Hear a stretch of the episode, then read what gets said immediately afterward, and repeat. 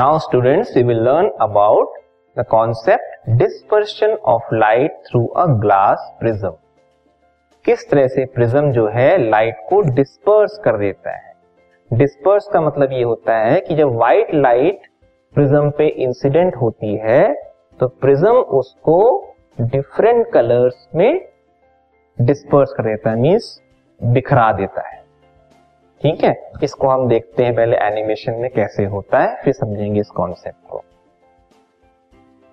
तो ये लाइट जो है इंसिडेंट हुई। अभी लेटर सरफेस हम नहीं दिखा रहे हैं, सिर्फ़ मान लीजिए हमें नज़र आ रहा है ट्रायंगुलर सरफेस प्रिज्म का, ठीक है? तो ये जो व्हाइट लाइट है, इस पे जब इंसिडेंट होगी तो उस लाइट का क्या होगा? ये देखो।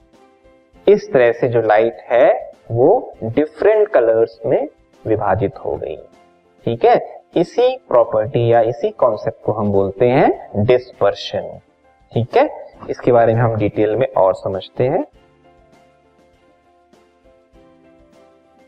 So what is dispersion the splitting of light into its component colours is called dispersion एक लाइट का अपने कंपोनेंट कलर्स में विभाजित हो जाना, ये कहलाता है डिस्पर्शन अब क्यों कंपोनेंट कह रहे हैं? ये भी आपको क्लियर समझ में आएगा आगे चल के। ये लेकिन एक्चुअल में इसकी डेफिनेशन है। अब होता क्या है? A prism splits the white light incident this podcast is brought you by Hubhopper शिक्षा अभियान अगर आपको ये पॉडकास्ट पसंद आया तो प्लीज़ लाइक शेयर और सब्सक्राइब करें। और वीडियो क्लासेस के लिए शिक्षा अभियान के यूट्यूब चैनल पर जाएँ। on its refracting surface into a band of colors. तो जो हमको कलर्स मिलते हैं वो बिल्कुल उसकी स्ट्रिप्स मिलती हैं। इसलिए बोला जाता है बैंड ऑफ़ कलर्स अब कौन से कलर्स मिलते हैं? The various colours seen are violet indigo blue green yellow orange and red seven colours मिलते हैं। ठीक है? इसको याद करने के लिए एक एक्रोनिम है VIBGYOR V for violet I for indigo B for blue, G for green, Y for yellow, O for orange and R for red. इस तरह से भी आप याद रख सकते हो कि इस तरह से कलर हमें प्रिज्म के थ्रू मिलती है आफ्टर डिस्पर्शन ठीक है? The band of colours obtain on dispersion of a beam of white light is called spectrum तो जो हमको कलर्स की डिफरेंट लेयर्स मिली उस पूरे बैंड को क्या बोलते हैं? स्पेक्ट्रम बोलते हैं। Spectrum of colours seven colours का स्पेक्ट्रम होता है। और जो पाथ होता है मतलब डिफरेंट जो पाथ बनता है लाइट का अलग अलग कलर्स का, वो उसको क्लियरली स्पेक्ट्रम में नज़र आता है। ठीक है? इसको हम और क्लियरली समझते हैं कि एग्जैक्टली exactly ये डिस्पर्शन होता क्यों है? कि लाइट क्यों इस तरह से जो है डिफरेंट कलर से विभाजित हो जाती है?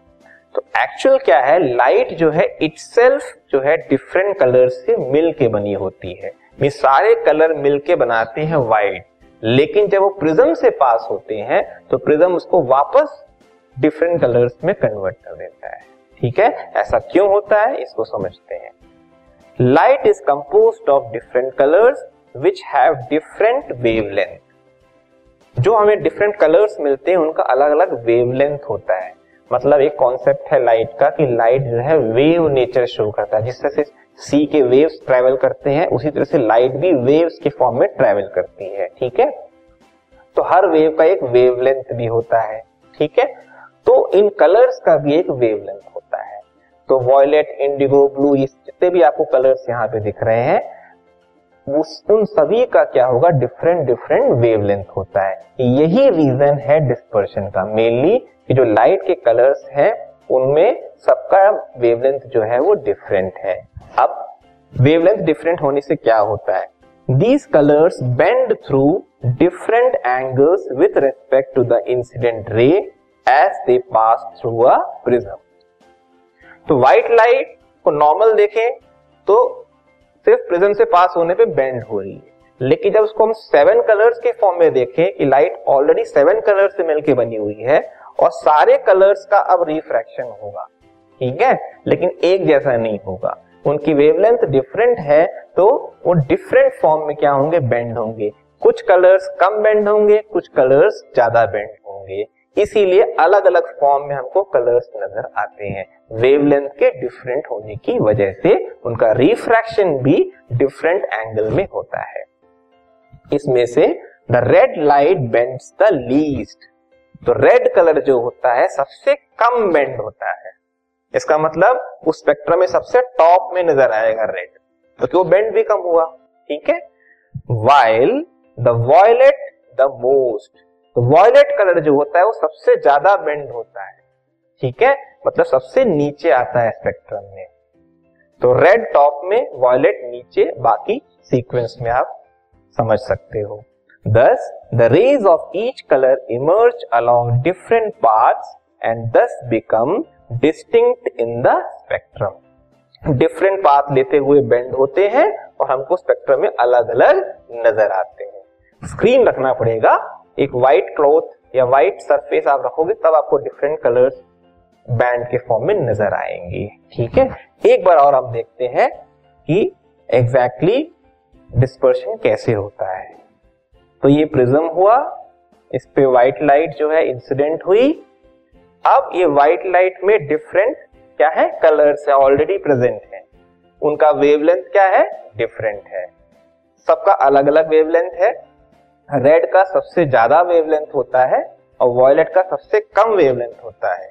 तो इसके ऑपोजिट रेड की बेंडिंग कम होती है और वॉयलेट की बेंडिंग ज़्यादा होती है। ऐसा आपको समझना है। तो अलग अलग कलर्स अब यहाँ पे क्या होगा? अलग अलग तरीके से बेंड होंगे। कुछ कम बेंड होंगे, कुछ ज़्यादा बेंड होंगे। इस वजह से क्या होगा?